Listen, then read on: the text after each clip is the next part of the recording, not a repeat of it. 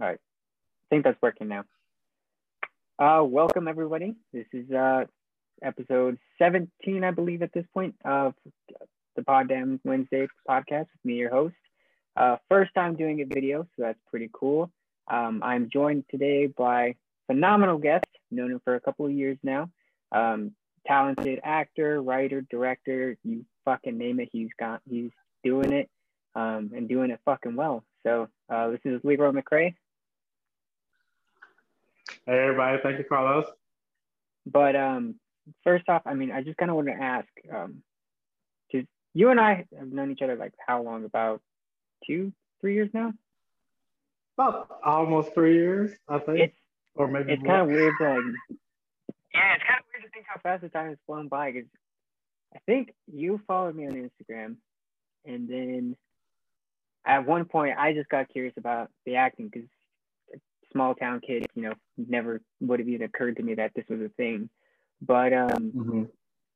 you know, I just kind of messaged you about it, and we just kind of built a friendship, built a relationship, and finally, after you, you kind of pushing me enough to do it, I just kind of said screw it and did some acting classes and all of that.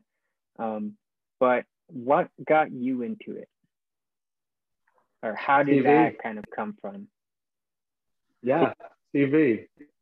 I was the type of child that did not like going outside. So me, I was a, uh, I like staying by myself. I keep to myself. It keeps me out of trouble. And all my siblings, they love going outside. They love hanging out with their friends. But me, I was always the one that was in the house after I finished my homework and I'd be watching TV. And I remember watching the 1966 version of Batman with Adam West. And I was like, ooh, that looks cool. So that's what made me want to become a cop. So I became that child that started watching cops. and I was like, ooh, that looks fun. So that made me want to be on TV. So I'm like, wow, maybe I should just act. Like seven, six year old me is like, I want to do that. So I started getting like school plays and it's been up and down since. I, I did some acting, then I stopped and I started playing instrument. And I didn't really pick the acting back up until like 2010.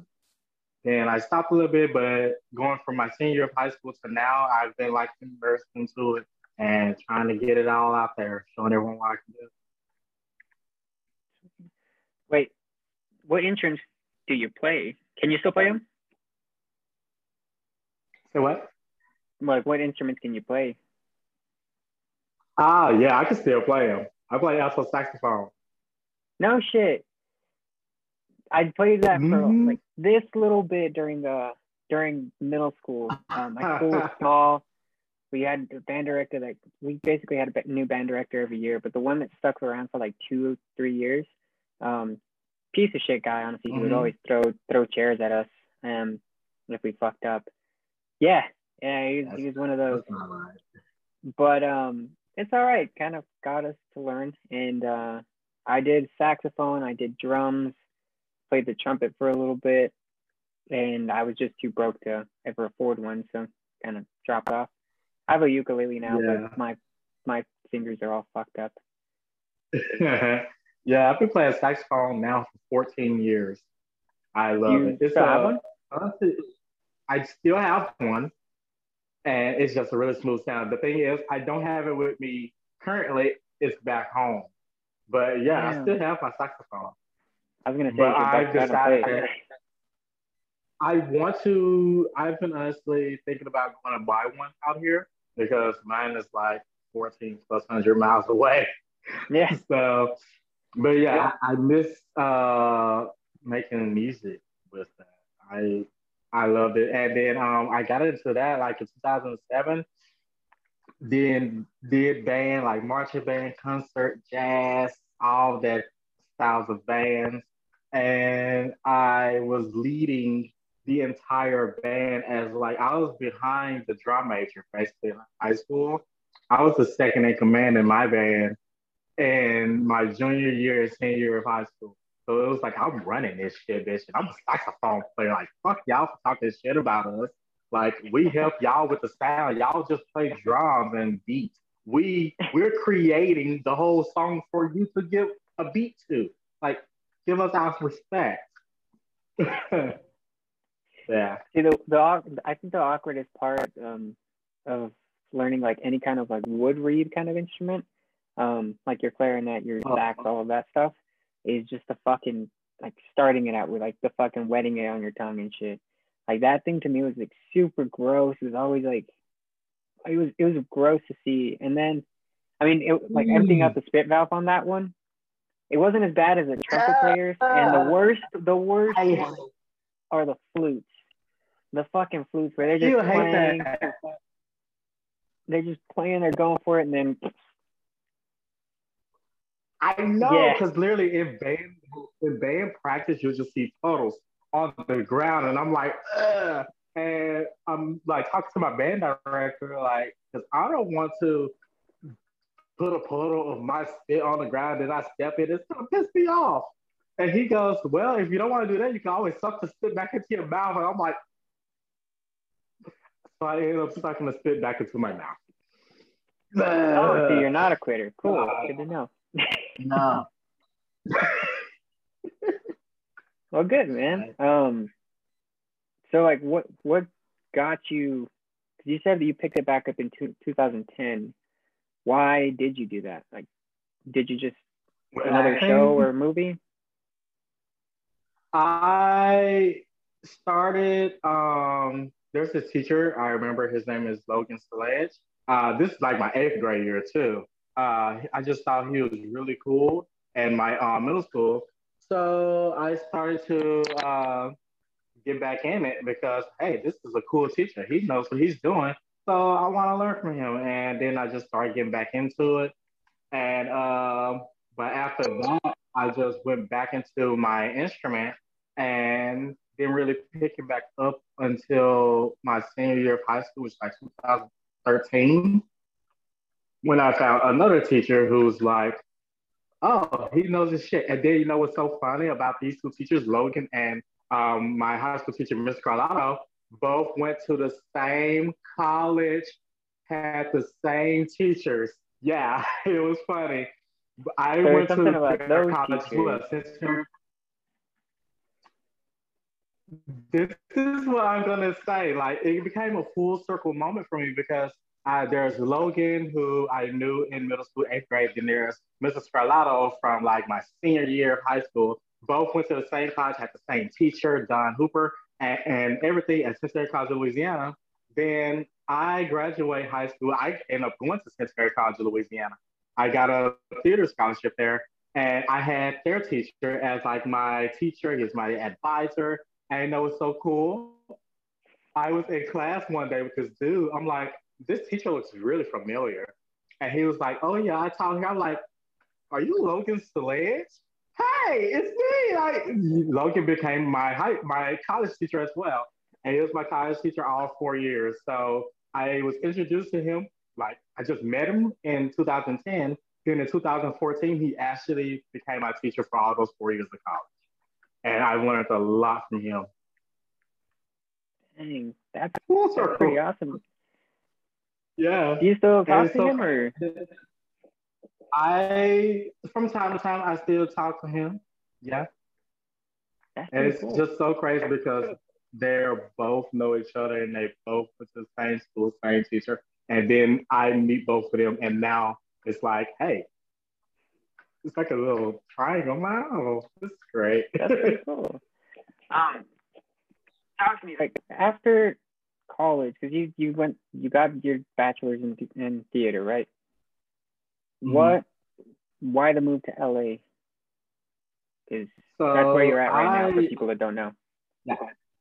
LA has always been the vision for me because I grew, I, I love theater. I one day I hope to go back and do a live theater show, fingers crossed. Uh, but my big hope and my big dream, my want has always been film. So although I'm learning theater back at Centenary College Louisiana, I've always been told like what I'm learning here, I'm going to keep with me for all the years to come. So honestly, me doing theater in college actually helped me a lot out here. But I really wanted to do film, so LA was always a plan. I remember back in 2016, I was just telling someone this story how I posted on Facebook saying after I graduate from Centenary, um, I was going to move to Los Angeles, but I would be in a school, like a film school. Then I would go get accepted to film school, move to LA, finish that, start my career. I said that in 2016. January 28th, 2019, at 6:30 p.m., I was starting class in LA at a film school. At the time, it was called Studio School, Los Angeles College Calhoun College. Um, I was literally following the path of what I wanted to do. Like, if I'm going to get to film, I got to, I got to do everything I can to get there. And I did several meetings with the school, and I was like, this is the perfect fit for me. Either I can go somewhere for two years and basically learn it all in two years. I just did four years of college. You want me to do two more years? Oh, no. Or they could teach me the same thing and I can get it for eight months. I'm like, hey, I want, I want y'all, you know? So I ended up going there. I got accepted. I submitted a short film I did in college as my senior project. I also did an audition for them and they selected me to like acceptance into the school. And from that moment on, I met some really cool industry people because it's taught by industry professionals, but I learned a lot from them and it was just it, great. And they've set me on a path of getting it out here. And since I've been finished um, the school, I've been nonstop, like working. Either it's on someone else's project or it's on mine. I'm still going. I'm still doing it. So how does how has uh the pandemic kind of you know changed things around? Oof. So yeah, I Loaded remember, question, I know. oh, oh, oh, oh. So I am the type of actor that's like, I don't want to be in one lane. I don't want to be in one lane. I want a lane of my own. And my lane is like, I can do everything.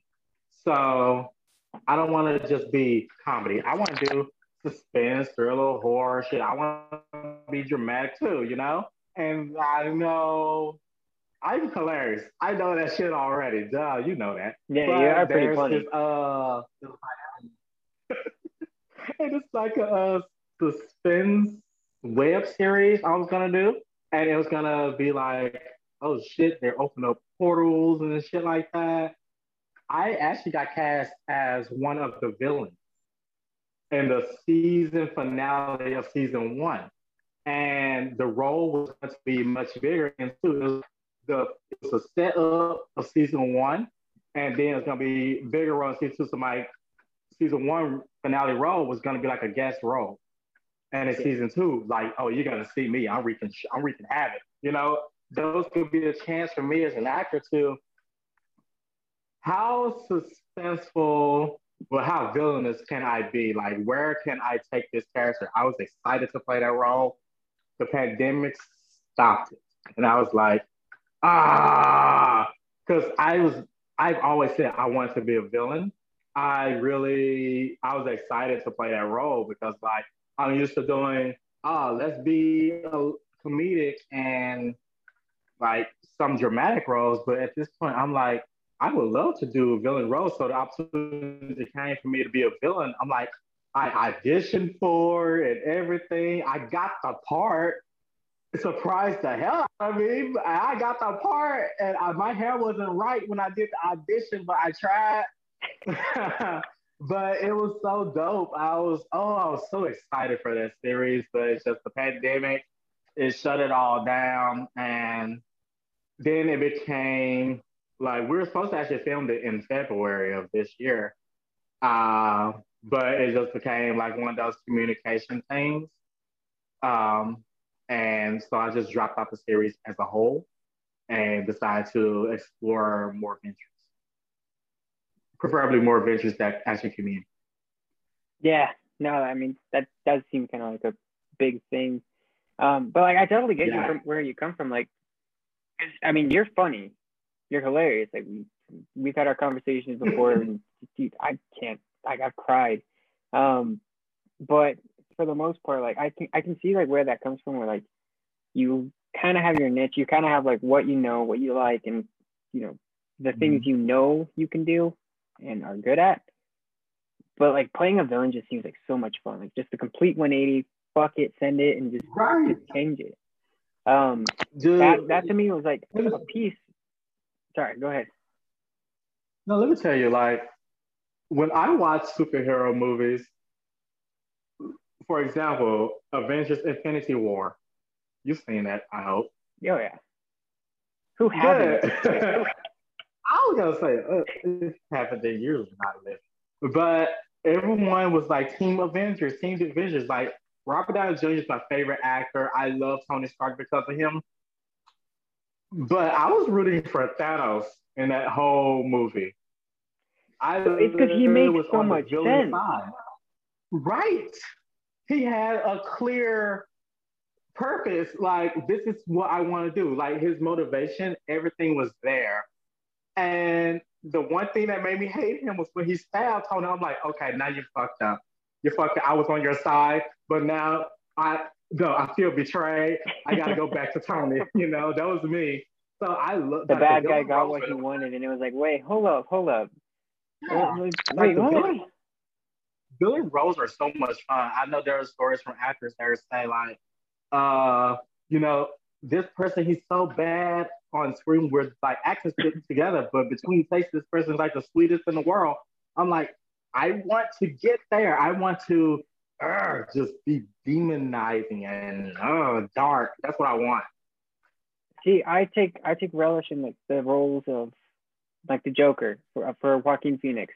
Which, granted, I know like it's not part of any canon. Batman wasn't in it. Who gives a shit? I hope like they honestly don't bring him in here into anything else. Like uh-huh. I hope that movie just stays as a standalone because that one to, to me is just like that was just beauty. That was like a character going from the fucking dark, where we kind of had like hope for him because they made him a human, into this right. fucking thing. But they didn't turn him into that like until the very end. If you haven't seen it by this by this point, like fuck you, go watch the movie.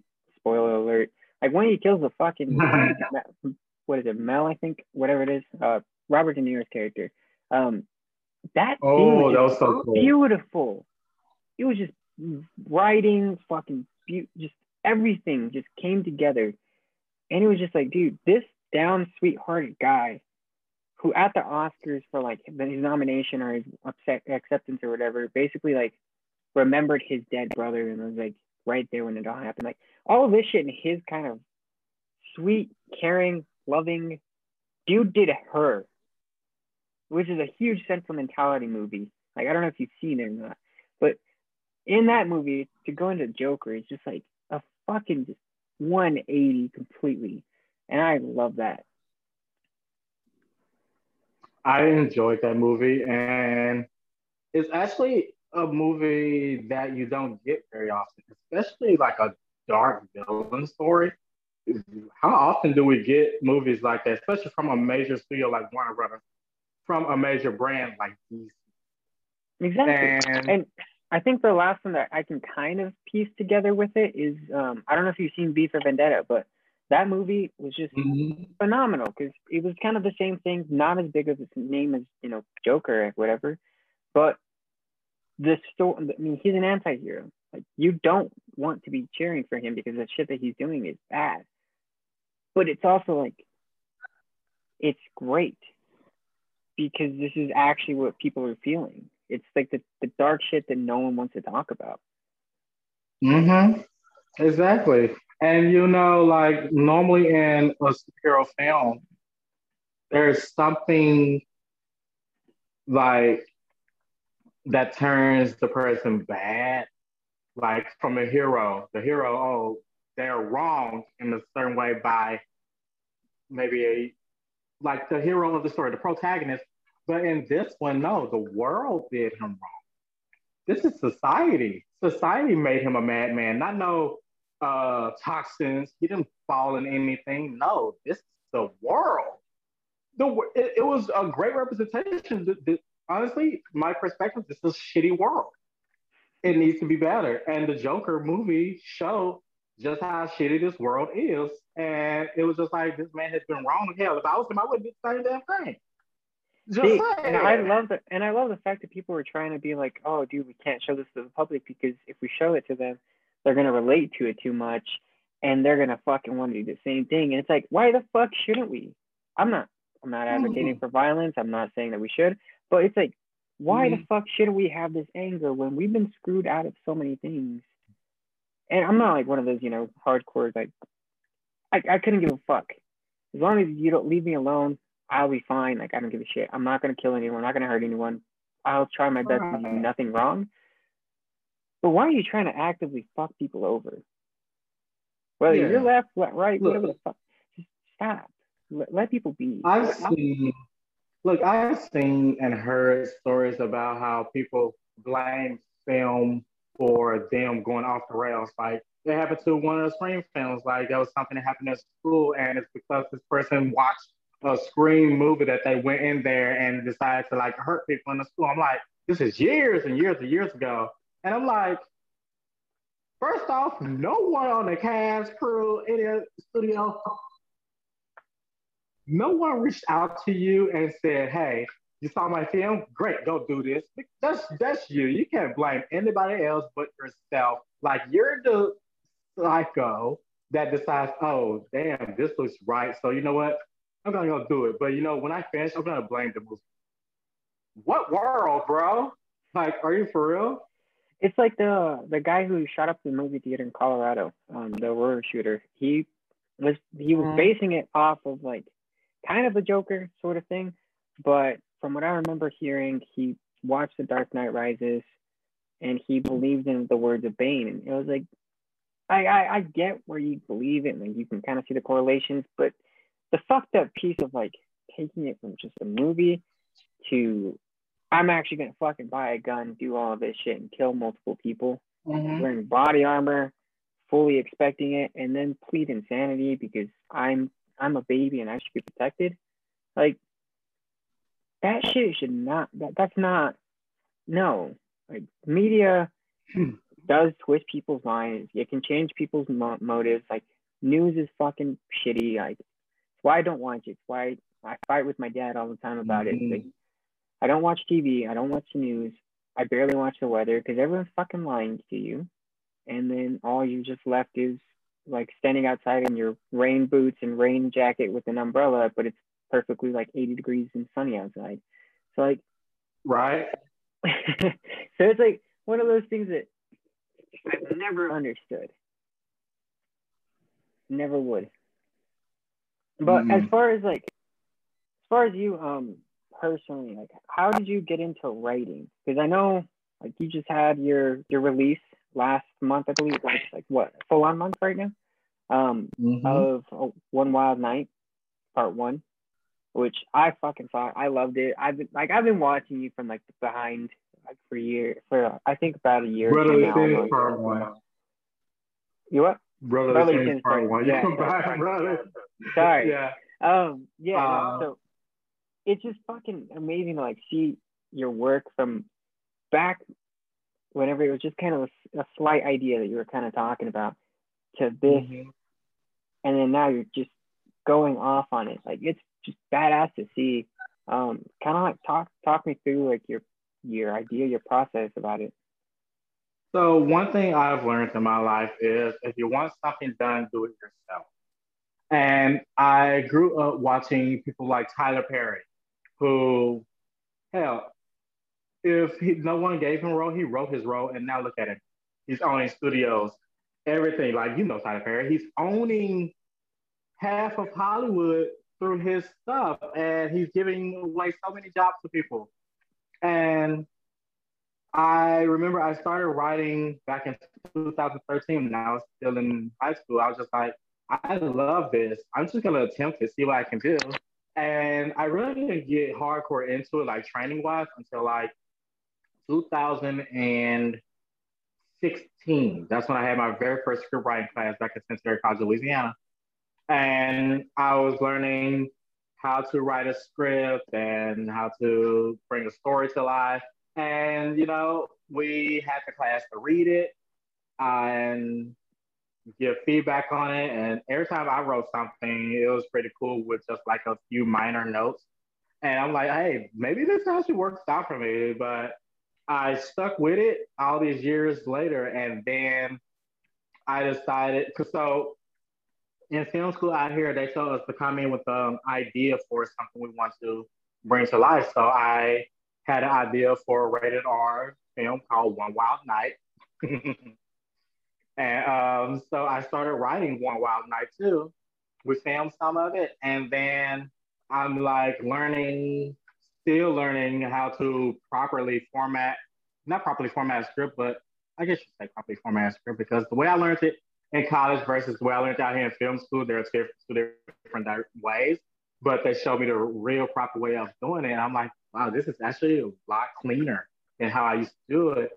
And I, I was just, the people that teach me make me literally fall in love with it even more because they're like telling me like, oh, this is good. I know one of my teachers, Aviv Rubenstein, he pulled me to the side because we all had to write something and bring it to class, and then the class is gonna read your story. I wrote something and he came to me and was like, this happened in 2019. He was saying, yours is actually the best one. I got the highest in the class at like my story got the highest in class. It was properly formatted like everything was there. And I'm like, I can actually do this. And so that's what led to me writing my own. That's what led to me like writing my own projects. And then uh, One Wild Night came about, then Brother Sins Part One came about. And I started writing Brother Sins Part One actually in film school. And um, yeah, I started writing it in June 2019. But there, for me, so look, I write a lot of stories. I have a Google Drive of just stories, genres, folders, Google Drive worth of shit. But there has to be something in me that's like, LeRoy, this is the next story that you need to bring to life. So, brothers, for me, Sins was that story. So that's why I kept writing. I kept at it.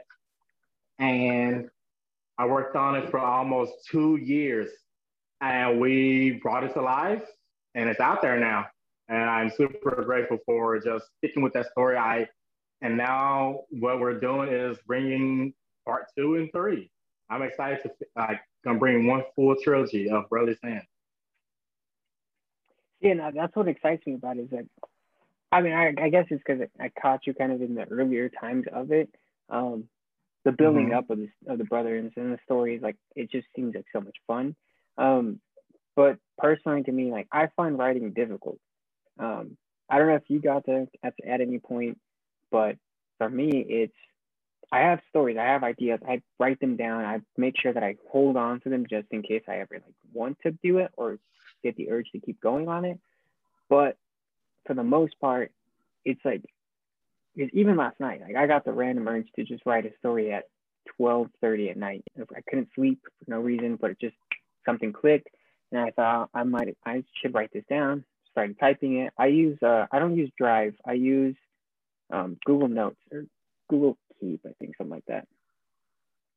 One of them. Um, basically, it's kind of a notepad. I just kind of like jot down my ideas. But this one was a full-on story for some reason. I mean, it wasn't super long, but I just I I personally struggle with like ending things. Um, and sometimes mm-hmm. I don't want to. I don't know if you have the same thing where like I don't want something to end because I don't want it to have an end. Or maybe right. in the back of my head, like maybe it might end later on in life. So I don't know. I mean, how often do you kind of like have something that you write down and that you kind of like can't finish, but you know maybe someday, or kind of what's that return rate sort of? Brother Sins Part One. They happen to be on that. Literally, because I, like I say, I write a lot of stuff.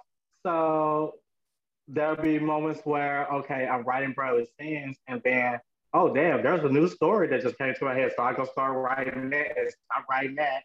I literally, I was writing Brother Sins, I didn't really pick it back up after 2019. I wrote until November of 2019, the Brother Sins story. I didn't pick it back up and do a rewrite of it until April or May of 2020. That's when I decided this is the story I got to bring to life. And I went through 10 drafts of that story. Literally, I did casting, crewing, literally, because I wanted to bring the story to life. I'm like, y'all, this is the story that I have to put out there. And I ended up doing that. But also, like, it's not easy when you're doing writing because, like, this, I, the, the way I write, I see it as all as a movie that's already happened.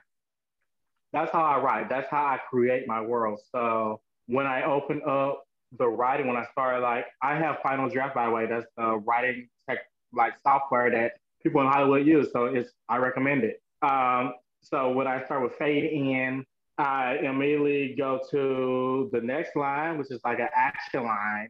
I create my world. Basically, I'm watching this movie now. What do I see in this movie? Okay. So the um the night is something, you know, the night is somber, you know. Um, wind is uh whispering through the air, whistling. The wind is whistling through the air. You can hear it whoosh, whoosh, leaves wrangling against the trees. You know, basically, what is the camera showing? Like the wind chimes dancing together as the wind continues to blow away. You know, shit like that. You're basically creating the world, but you're also giving these objects like human characteristics. And that's what's so cool about it. After that, what are your characters saying? Like, what happens? Well, what happens first? Like, this character might walk up to that character and put that character's line. Hey, well, what's up? Next character. Ah, just this. Okay, next part. All right, cool. Like, I say, like, just watch it as if it's a movie. And that's how it helped me a little bit. And so for something like this, um, which I mean, you're writing as a screenplay, like you're describing this like you're writing it as a movie. How does one differ differentiate? Because I mean, some people don't want to write like screenplays. You know, some people don't want to do that kind of thing but they still have the ideas in the back of their mind. Like, have you ever written something? Maybe this isn't just a good movie, but it could be a good short story or a good book. Um, have you like ever gotten kind of how do you kind mm-hmm. of distinguish that? Because for myself, I have some things that they're they're good short stories. Um, I have some things that mm-hmm. I want to see someone make as a movie or make it myself because that'd be pretty cool um, or you know this could be like a chapter in a book. Like because i've gotten to the point where at this point i kind of in the development of it but i have this character where like every so often i'll get like an idea in my head of this guy experienced this and he's kind of retelling in his in like as a past tense sort of thing. But it's just several different little stories throughout the life throughout the day that i just kind of come up with that's like maybe he could say this here. But for me, because like I said, I mean, you're the one that kind of got me into taking classes. I mean, you're you're the person that actually got me into wanting to do the whole acting thing, which is cool. Um, and I appreciate that. You were actually my first coach, so shouts to you. But um, so for that, how do I go from? How does one go from like this could be a screenplay or any aspiring writers or just kind of thinking, how could I, could I develop this or should it be a story or should it be more of like a, like a film kind of based thing? Um, because that to me has just always been something that's kind of, I, well, it's coming up right now. Yeah, I, I think, I think it's whatever you're feeling. Like if you think this works better as a short story than a movie, write a short story, but still have the same mindset. So I get what you're uh, saying. Like there is literally a story that I have, where I see it better as a book.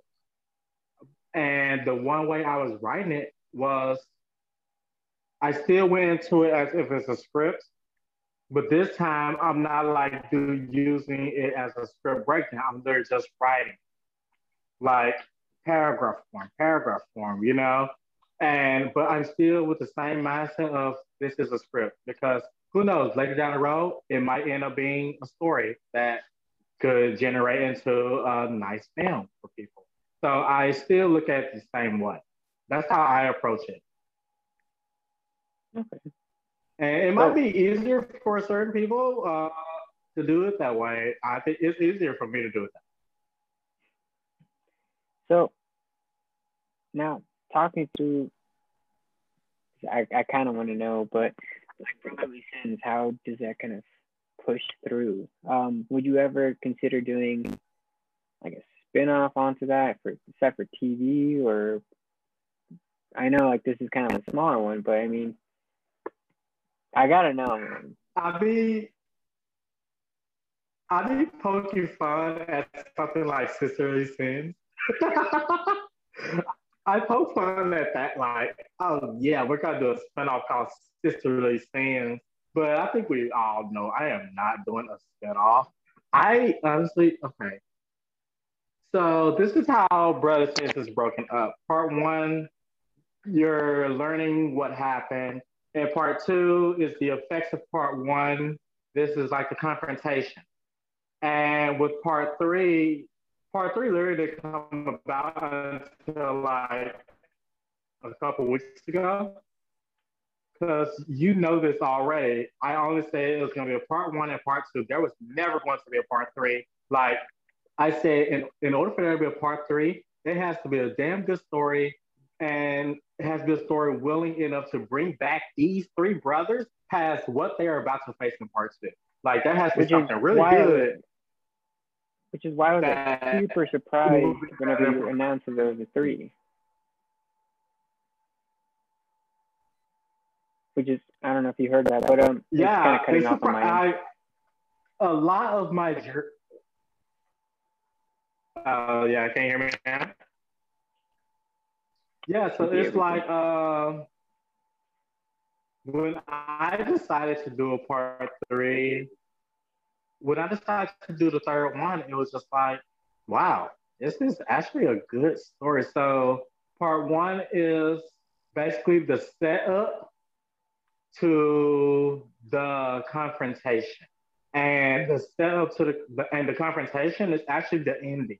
Part two was always the ending story.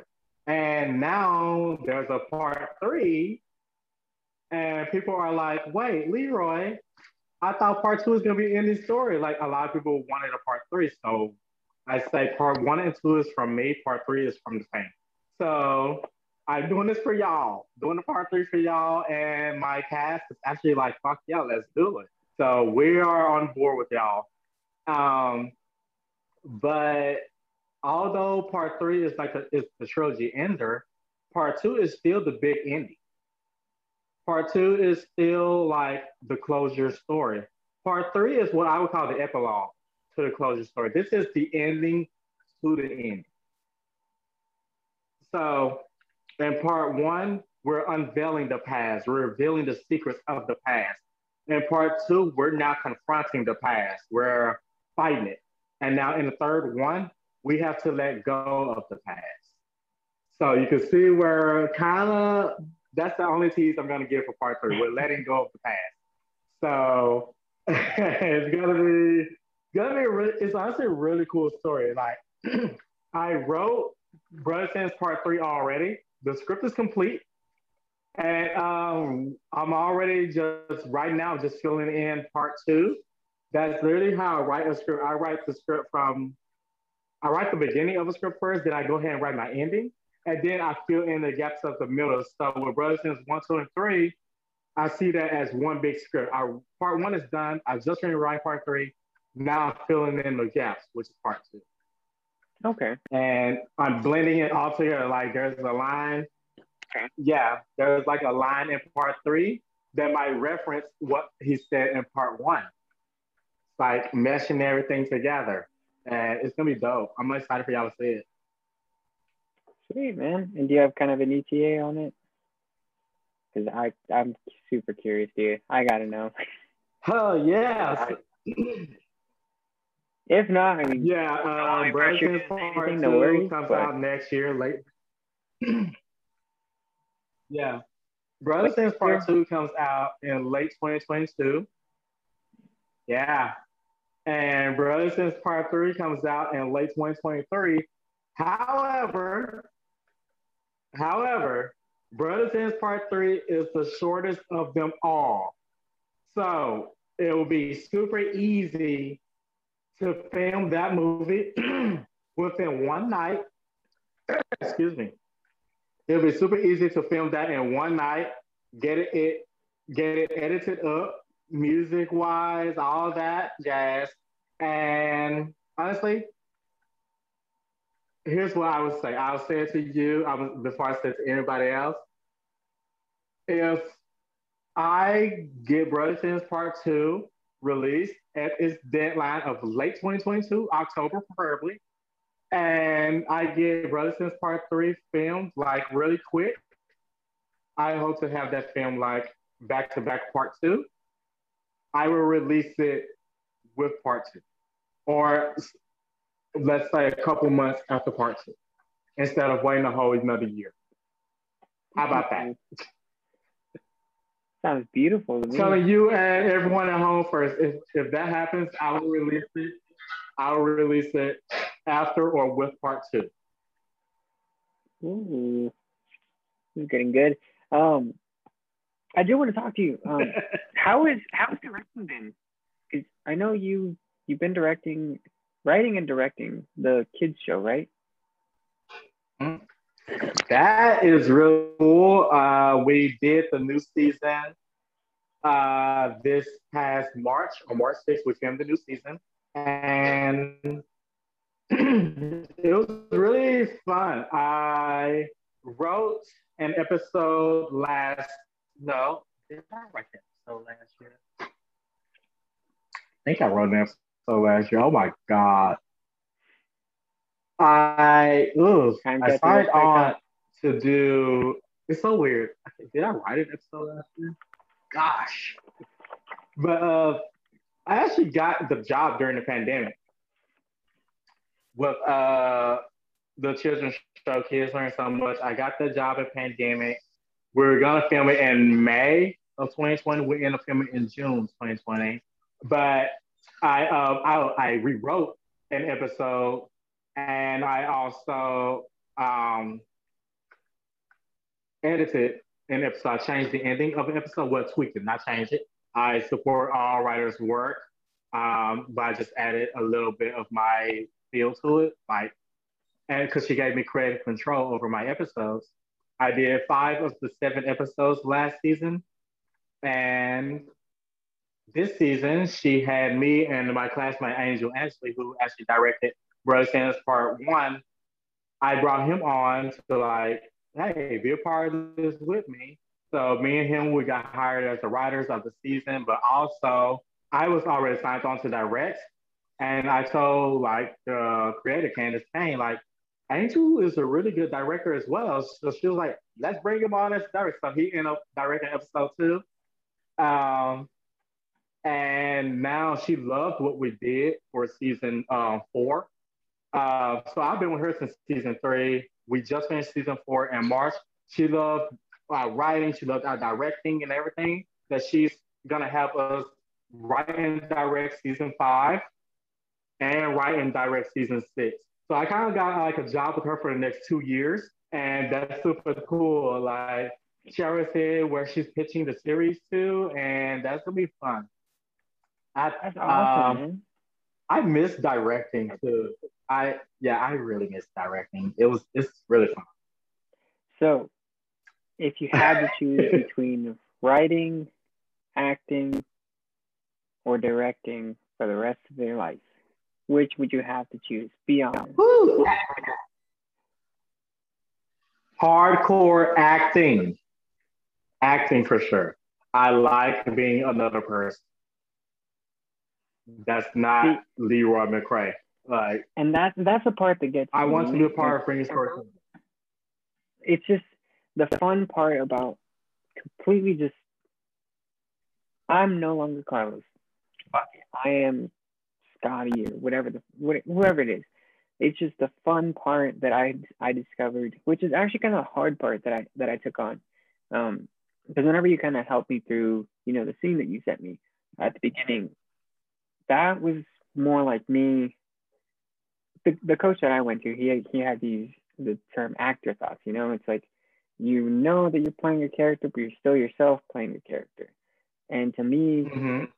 at some point, it got easier to like this last scene that we did, which, um, fun fact, I haven't actually told you about this, but the scene that we filmed at the at the end of class, um, we might actually be having a showcase um, in June-ish. So that'd be pretty cool. And in May, pretty um, beginning of June. Um, I'll have to send you the video because I already do have a copy of it. But um, yeah, so that that's pretty exciting. And to me, at that point, that was a character that I liked because it kind of gave me a little bit of free reign. And at some point, it just kind of washed over the fact that you know, because personally to me, I don't know if like that was how you felt, and you've been doing it for a couple years, so you're kind of used to it. But the gigglies mm-hmm. kind of feel like what what am I doing here? Why why why do I belong here? Everyone else has like some things behind them. And to me personally, it was like this is fun. Like once I got into it, once I blacked like I blacked out, did my thing, got out, and it was like that was fun. I want to do it again. Yeah. Can we try this again? Can we do this? Can I try? Can I try that? Like it's just so much exactly different. I love that you feel like that because you see like that's exactly how I feel. When I'm acting, it's like, oh, like being another person is super fun. That's why I love being an actor, and I just love bringing characters to life. So at any chance, there's like, oh, LeRoy, can you do it this way? Hell yeah, I'll do it this way. Let me show you what I can do. And you know, one thing I've never done actually was why am I here? I mean, I know why I'm here for sure. Like, obviously, that's a question that pops up. But uh, when I go into it, and you know, obviously, there's gonna be people around you that don't think you belong here or that want to outshine you and think they're better than you. Me, I'm not the type of person that's going to act like I'm the best fucking actor in the world. I'm not Downey. I'm not Johnny Depp. You know, I'm not. I'm just me. I'm still. I'm still trying to get to their level.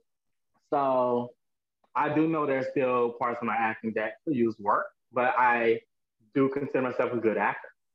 And I say that to say this when there are people around that are like that, what I like to do is this thing where it's like STFU. I, I obviously you know STFU is. Shut the fuck up.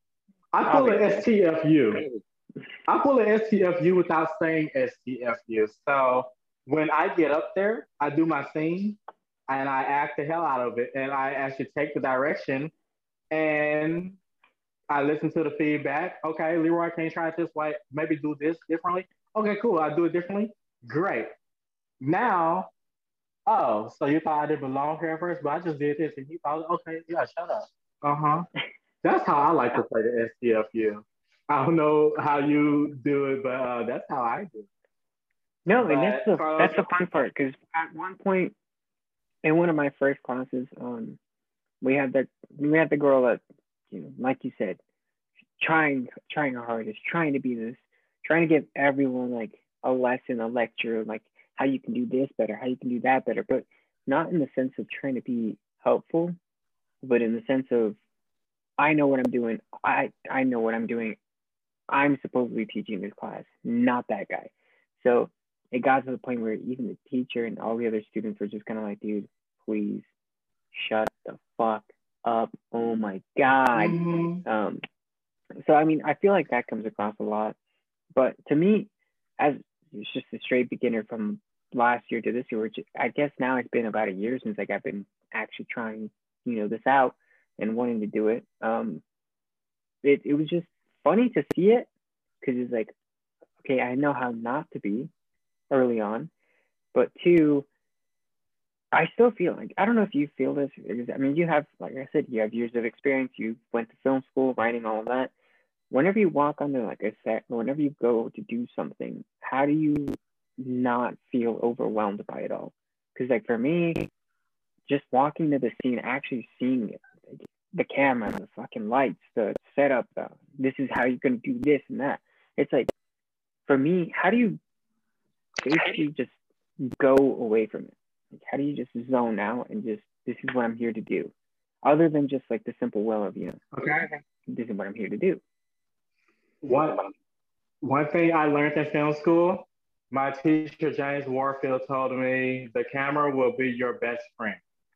So he said the only way you can not be afraid of that camera is every day we walk into the room, go up to the camera, acknowledge the camera, say hey to the camera.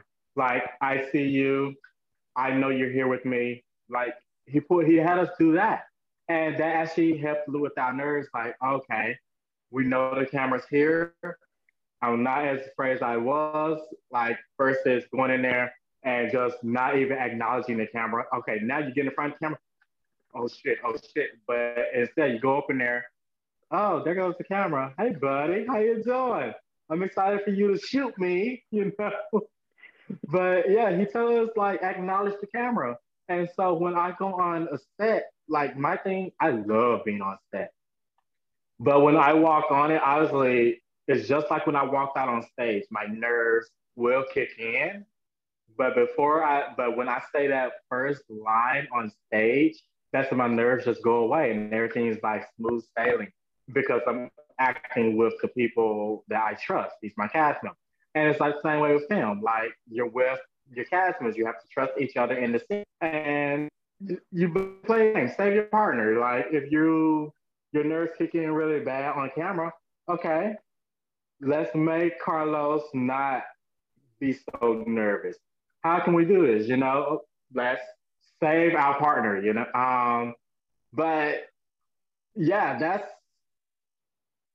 I, that's always been a good trick to do.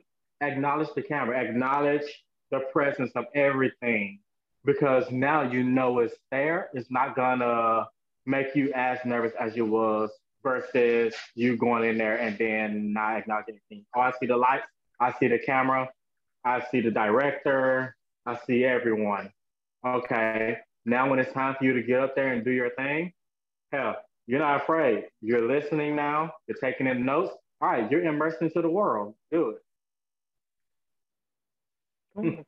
um, as far as film school goes, man, how, one, I know you said you know you can do the two-year school traditional, whatever it is, and then the eight months. But how, I guess, how beneficial do you think it is? I if someone wants, do you think someone can just make it by being just a straight I just want to write, or I just want to act, or I just want to that. But is film school still a good way for them to do for all of that? Just at least try the school out if they make it act. Film, I mean, I think any form of study is good. You don't necessarily have to go to film school to be an actor. There are many actors who didn't go to film school. Hell, there are child actors they ain't go to film school for sure, you know. But any form of studies to like be a writer, to be an actor, like I feel like as a new someone new to the industry, it's always good to have that. Um, classes you can uh, go into and just learn about it. And you know, it, it'll actually help you become a better writer and a better actor because it helped me a lot. Um, I didn't necessarily have to go to film school, However, the connections, I knew I wanted to make connections, and those connections from there actually helped out a lot going forward. Yeah, and that's that's what uh, I was thinking. Was it more I, so yeah. for? Sorry to cut you off, but was it more? Is it more so for like? Yes, you can learn it, industry standards, and the people from the industry teaching it. Especially in your case, which was like the shorter school and all of that, and you're like kind of getting a foot in the door versus like oh, I'm going to go to this film school for two years or three years or whatever it is. And then after that, then I'm just kind of like, I don't like, I know there's traditional school, film schools like University of Texas at Austin has one. There's a couple, there's hundreds of programs.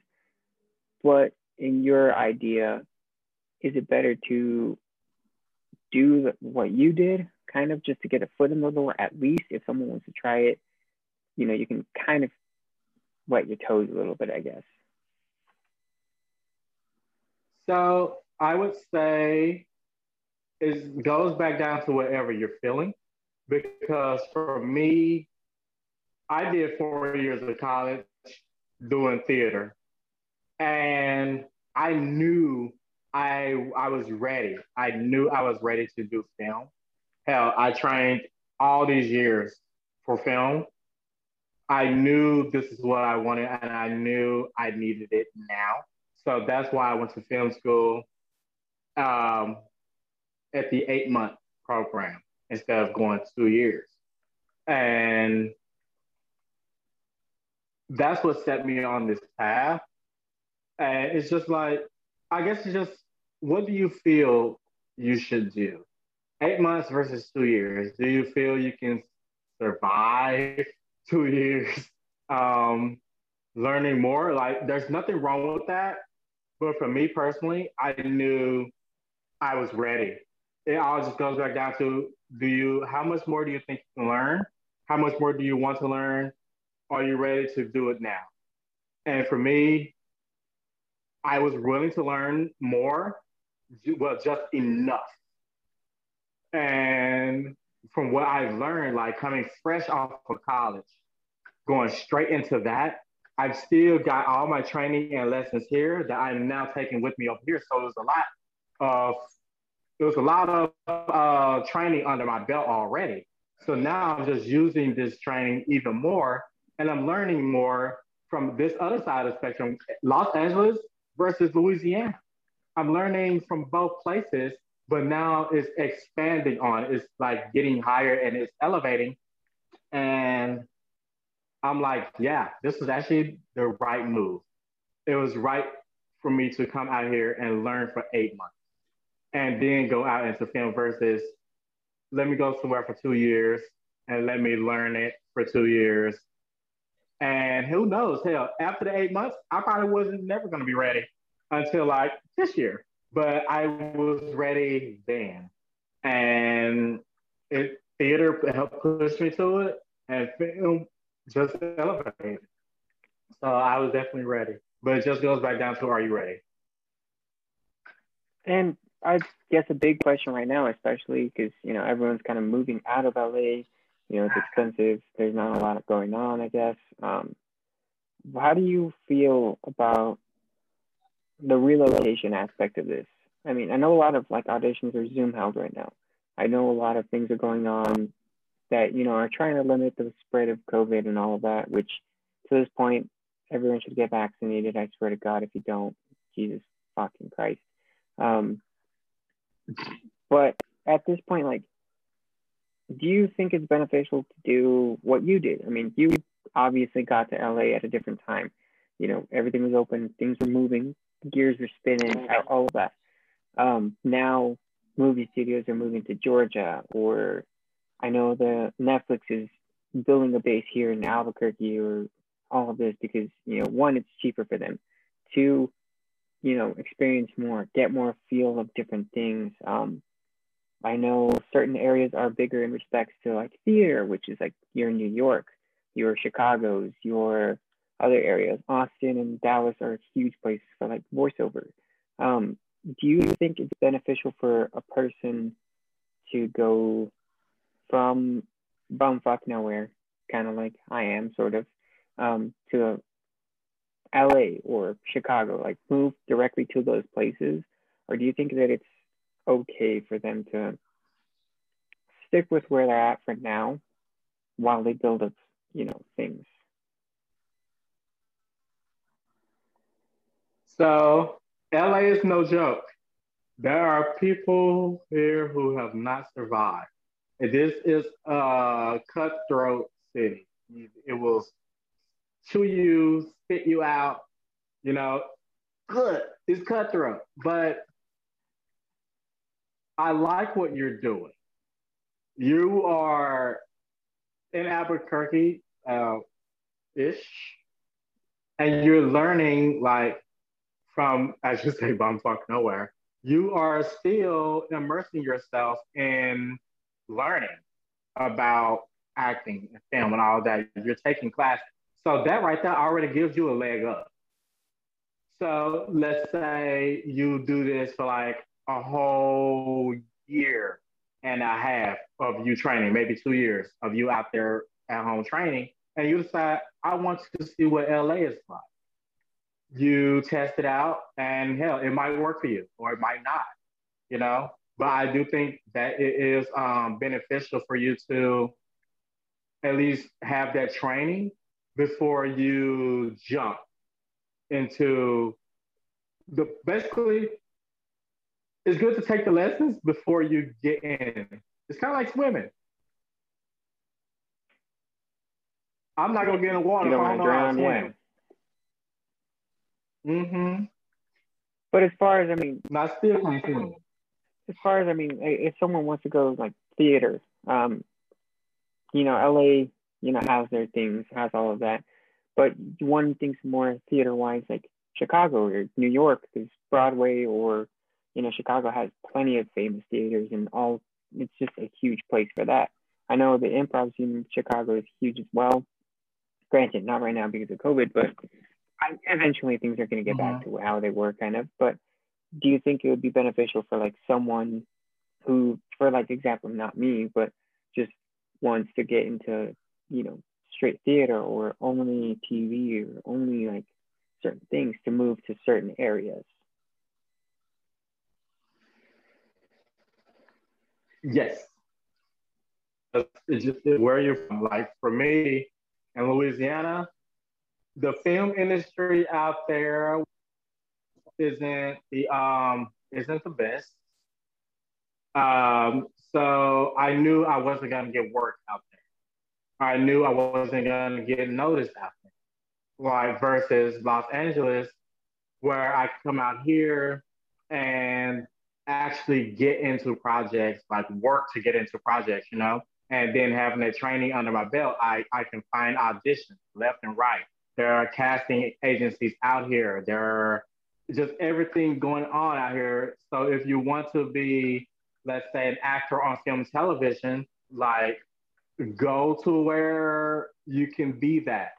But also have that training, but definitely go to where uh, you can get to that point. Like Los Angeles has it, uh, New York has it, Chicago has it, Texas has it, Dallas Fort Worth they have it out there. Uh, New Orleans has it, um, Florida has it. Just gotta find what is beneficial to you, and also like what works for you. For me, LA worked, and I had to be here. Okay. See that that I mean that that seems that makes sense to me. Um, but basis of it is just have the training and background, correct? Mm-hmm. Oh, yes. Cool, man. Um, I mean, I've been doing it, been doing this for almost about an hour now, which is probably longer than most of my episodes have ever been. But um, I do want to end on. I To thank you. Um, first, I'll give you a little bit to like, you know, plug anything if you like. Just uh, show mm-hmm. how how can people see, you know, Brotherly Sins Part One and all of that, and where can they kind of reach you at? Brotherly Sins Part One can be seen on all social media. So it is on YouTube, it is on my Instagram, and it is on my Facebook. Carlos has all my contact, my Facebook. I think you do. Yes. You should have my Facebook. Yes. So Carlos has my Facebook. He also has my Instagram. I'm sure you can like tag it somewhere during this video, and people will be able to find it. Um, there are two versions of Brother Sins Part One. There's one in all color, and there's one in black and white. And I gotta say, when you watch the color version versus the black and white version, it does feel like a different tone. So it's, it feels like a different story altogether. Yeah. So I hope y'all enjoy that. It's also on YouTube. You can type in Brotherly Sins Part One, and for the black and white version, you can type in Brotherly Dark Edition. But I would say if you really just want to go through that with all the hassles and searches, you can go on my Facebook or you can go on my Instagram and you'll be able to search for it. The good thing about it, I gotta say, since it's released, Brotherly Sins Part One, combined with all the platforms it released on, like Facebook, Instagram, YouTube, we have gotten over 1,000 streams. So I'm super happy for everyone that supported the film. Uh, and I hope y'all that get ready to see the film soon. I hope y'all enjoy it and let me know what you think. Awesome. And um, you know, before I when before we started recording and all of that, I did ask you about the song. Do you want to ask you that? I'll go first. That way you can we can end on you. Um, but my song is "Good Night Chicago" by Rainbow Kitten Surprise. I know the band name is a little weird, a little off-putting, but it's from one of my favorite albums. Um, just solid. I, we just had a rainy day here in Albuquerque, and I like every time it rains, it just reminds me that you know we that's just one of my favorite albums to, to jam to whenever I'm whenever it's raining. Just such a such a vibe. Mm-hmm.